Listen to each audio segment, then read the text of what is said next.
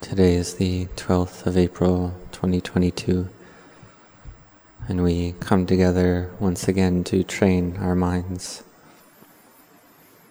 so that our minds are not lost all the time. Because the mind that's untrained is continually lost in ignorance, uh, craving, and attachment, lost in having the sense of self, of me and mine, you and yours. This is ignorance arising, which is the cause for craving and attachment. Because we see that all dhammas are based on causes, arise based on causes. And if there's no cause, then the result ceases as well. Venerable Sariputta the foremost in mindfulness and wisdom in the dispensation of our Buddha. He listened to the Dhamma from Venerable Assaji and he understood clearly that all Dhammas arise based on a cause. And before this point, Venerable Sariputta was seeking the Dhamma that liberates. He was seeking out arahants, fully awakened beings. He was seeking all throughout the Indian subcontinent with his companion, Venerable Mahamoggallana. And all throughout their travels, they didn't meet with a single fully enlightened being. But when it came time, he listened to the Dhamma from Venerable Assaji, and wisdom arose in his heart. He saw the Dhamma. So we see that having this sense of me and mine it's arising based on not knowing. But when the time came, Venerable Sariputta was ready because he had cultivated a vast amount of parami already. So knowledge arose right there that all materiality and mentality is all impermanent suffering and not self. This wisdom arose based on listening to the Dhamma. He's able to see the Dhamma and so we see that this means that his samadhi, his collectedness of mind, was ready at that point, ready to give rise to wisdom. And then after this, Venerable Sariputta became an expert in the teachings of the Buddha. He became the marshal of the Dhamma and the Buddha's dispensation. He understood that all Dhammas arise based on a cause He saw that ignorance has a cause, and ignorance gives rise to craving, and craving to attachment, and then to suffering, then back to ignorance again, and then to contact and feeling tone, and craving, and attachment, and suffering, and then ignorance all again. And so it circles around and around like this over and over again. And so this happens when we don't see clearly. But in op- opposing this, if we see everything as merely a convention, we see convention clearly, then liberation arises in the heart. Venerable Sariputta saw everything as just convention, that absolutely everything just arises and ceases. There's no self in any of it. And in this way, he was able to realize liberation. And so we all have the experience of this. For instance, the bodies of a duck and a chicken, we call one a duck and we call one a chicken. But what happens is we end up seeing that physical object and we think it really is a chicken, or we think it really is a duck, based on certain physical characteristics and the sounds that they make we assign the label chicken or duck. But this is just a convention. However, it comes to pass in the heart that we think in truth it really is a duck or it really is a chicken. We don't understand that it's just a name, it's just a label. And if it came to pass in the world that that which we know as a duck, everyone called it a chicken, And that which we know as a chicken, everyone called it a duck. Then a duck would be a chicken, and a chicken would be a duck. That's what we'd call it. Similarly, if we called females males and we called males females, then females would be males and males would be females. Because it's just a convention, it's just what we call it. We see that some monastics really cling to this sense of male or female and think that in truth a female really is a female. And some people see this as a problem in terms of their ordination, in terms of their Dhamma studies. But we see in the heart that really these things don't exist. There's no male, there's no female, there's no chicken, there's no duck. It's merely a convention. So when we see it clearly in this way, we see the Dhamma this gives rise to freedom in the heart. Venerable Ajahn Chah gave a simile or comparison for this. Uh, for instance, we have a cup, we have a spittoon, but we call the cup a spittoon, and one may say, Hey, can you pass me that spittoon over there? But really, he's referring to the cup. They're saying, Can you pass me that spittoon? And he's referring to the cup. So we see these are just conventions that we call them. And we cling, end up clinging to these conventions. We cling that in truth it really is a glass, it really is a spittoon. We think that it really is that way. So this is a teaching we're thinking about from Luang Pu Chah. That a spittoon we call a spittoon a glass and a glass a spittoon. But in truth, it's just a convention. There's no glass there to be found, it's just a name. We can also ask well, is there size? Is the glass large or small? Again, this is just a convention. In this meditation hall, we can call it big when there's not many people here. But when we get a hundred monks and 200 lay people, then the meditation hall feels smaller. But it's just a feeling in the heart. Large and small, these are just conventions. It's up to the proliferation in our own minds. If the mind doesn't proliferate, then it's just the way it is. It's just nature arising and ceasing. And it's the same with ourselves and people from different countries. There are many different countries in the world, and all these countries are merely conventions as well. In truth, they don't exist. It's a convention, but we understand it to be a reality. But when we see convention as convention, then liberation arises. We understand nature is nature. We understand everything is just as it is. That everything is impermanent, suffering, and not self. That its nature is this way. Seeing in this way, we see the Dhamma. We see not self. We see there's no me, there's no mine, there's no you or yours.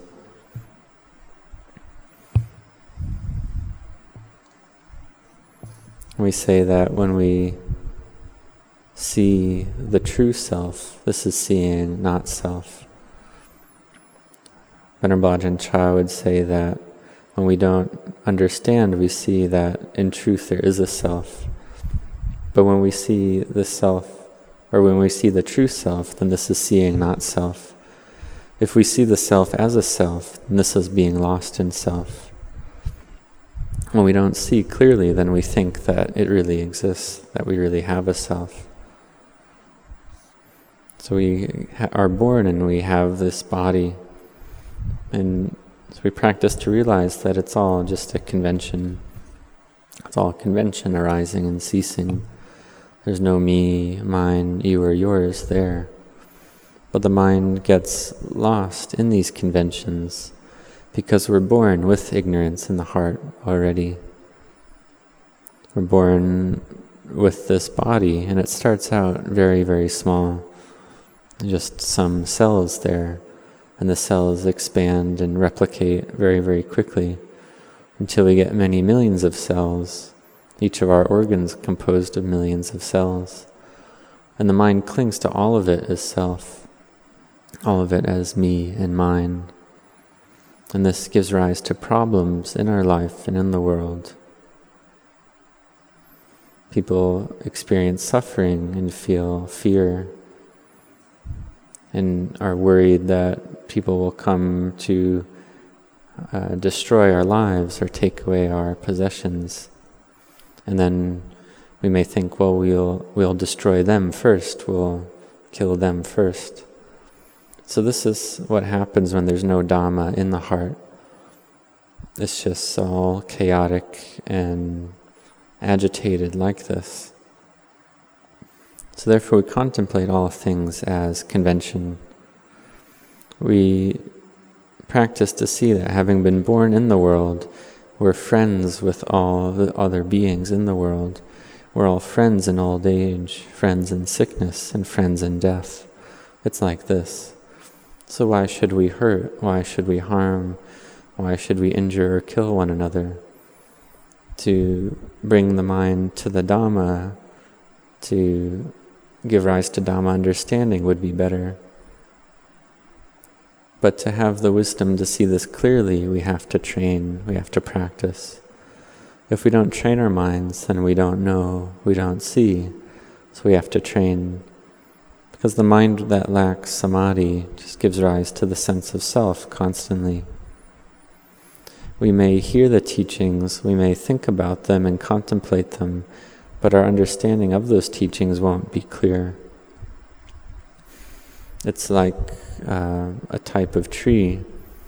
In Thailand, in the language of the village, one would call a certain tree a gon, gonpo tree.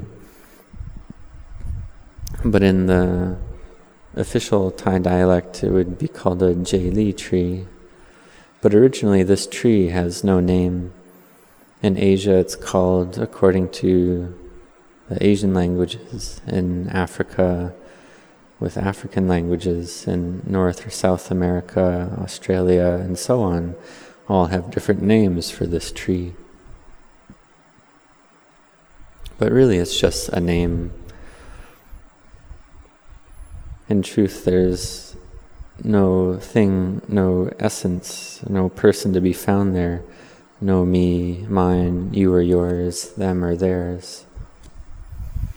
So the Buddha taught this path to full awakening, to arahantship. And the arahant is one who puts out greed, aversion, and delusion. This is called the awakened disciple, a sawaka arahant. Is one who listens to the Dhamma, sees all materiality and mentality as not self, and realizes arahantship. And there are many beings who realize this in the course of the Buddha's dispensation. And for Venerable Sariputta, on the first occasion that he listened to the Dhamma, he realized stream entry. And then, after 15 days of practice, he realized arahantship. And it took him longer because he needed to cultivate more wisdom to be the foremost in wisdom. And Venerable Mahamoggallana, when he listened to the Dhamma for the first time from Venerable Sariputta, he realized stream entry. And after seven days of practice, he realized arahantship, full awakening. So we see that this freedom from suffering is possible and if we don't realize that, then this gives rise to problems and fighting, to the sense of self, to me and mine, you and yours. But we should accept that in truth, we're all born, and old age is normal, sickness is normal, death is normal. Dighanakha Brahman, he didn't want old age, sickness, or death. He just wanted happiness. He didn't want suffering. He just wanted that which he liked, and he didn't want that which he didn't like. And he, when he met the Buddha, the Buddha asked him, Well, do you like old age, sickness, and death? And, and Dighanakha Brahman, who is the nephew of Venerable Sariputta, He said, No, I don't want old age, sickness, and death. And the Buddha asked, Well, will you have to receive these things anyway? And Dighanakha Brahman realized, Well, I don't want these things, but I do have to receive them. And to receive that which I don't want is suffering. So wisdom arose in his heart that that which he didn't want, he'll have to get. And he was able to accept that this is normal. And he saw the Dhamma. He saw that this is normal. Sila, Samadhi, and Panya gathered together in his heart, and he saw clearly into the Dhamma. And so, for ourselves, we want to see the Dhamma, so we have to train, we have to have wisdom. To give rise to wisdom through collectedness and mindfulness, and also to have morality, to have restraint in body, speech, and mind. This is the path to the end of suffering, the supreme path, the path to freedom. It's the hardest thing in the world to exit the world. But in this life, we have the good fortune to have encountered these teachings, to know the way to the end of suffering. So, knowing the way to the end of suffering why don't we practice it? We have to have effort. Today there was a Anagarika from Austria arrived this morning. He's interested to ordain as a monk. He's over 30 years old. He came from very far away with this interest in the path to freedom from suffering. He crossed over the great ocean to seek the Dhamma to seek the path to freedom from suffering. So we should think and contemplate about this that we have the mindfulness and wisdom to understand the path to the end of suffering. And we've met with the path. And if we don't practice it, then this is to our great detriment. We can say it's as if there was a mountain of pure gold in the world a mountain made of pure gold. And if it was 10,000 kilometers away, we'd feel like we had to go there to gain this great wealth. Similarly, if there was a, a mountain made of diamonds like this, we'd want to go there to gain that wealth. And having gone there, even though it was so far away, we'd gain that wealth, and then we'd have all things that we wanted, have all material things, and their completeness. But having everything already like this, then we can't forget that this body is of the nature to degrade. The body must pass away and degrade, must age, must sicken, and must die. And when we die, we can't take anything with us. So a smart person will turn that material wealth into merit and goodness this is something an intelligent person would do. And one doesn't use all the wealth to give away, but gives away a portion of it, and uses a portion for oneself, a portion for one's family, a portion for helping society, a portion to take care of one's body, and so on. And we see that the Buddha taught about everything already, about how to manage wealth and so on as well. And what's important is to not be heedless, to practice the path of Sila, Samadhi, and Panya. So we have this faith already, and we've met with the path, met with these teachings. So we should hurry up and walk this path, hurry up to realize the fruits of practice because time waits for no one. So we should practice and have a lot of mindfulness, whether sitting, standing, or walking, to have mindfulness, whether we're working or doing various activities, to have mindfulness, whether we're speaking, leaning to the left, leaning to the right, bending backwards or forwards, or changing posture, to have mindfulness with all our bodily movements, with all our activities. Then, when our mind is still, we see that the body is just the body. It's not a me, not a mind, not a self. But when we move without the mind being still, we think that the body is ours, we think it's a self. So we can practice moving more slowly. And for instance, if we think to walk, we the mind sends the message to the brain, and the brain sends the message to the body to walk. But if there's a problem in the brain, we can think to walk, we can think to lift our foot, we can think to do it, but we can't do it. We can't walk because the brain has a problem. The connections in the brain might not be working due to a stroke, for instance. So we should think and contemplate and be diligent in this. We have this great opportunity in this life, so don't abandon this opportunity. Don't let it pass you by.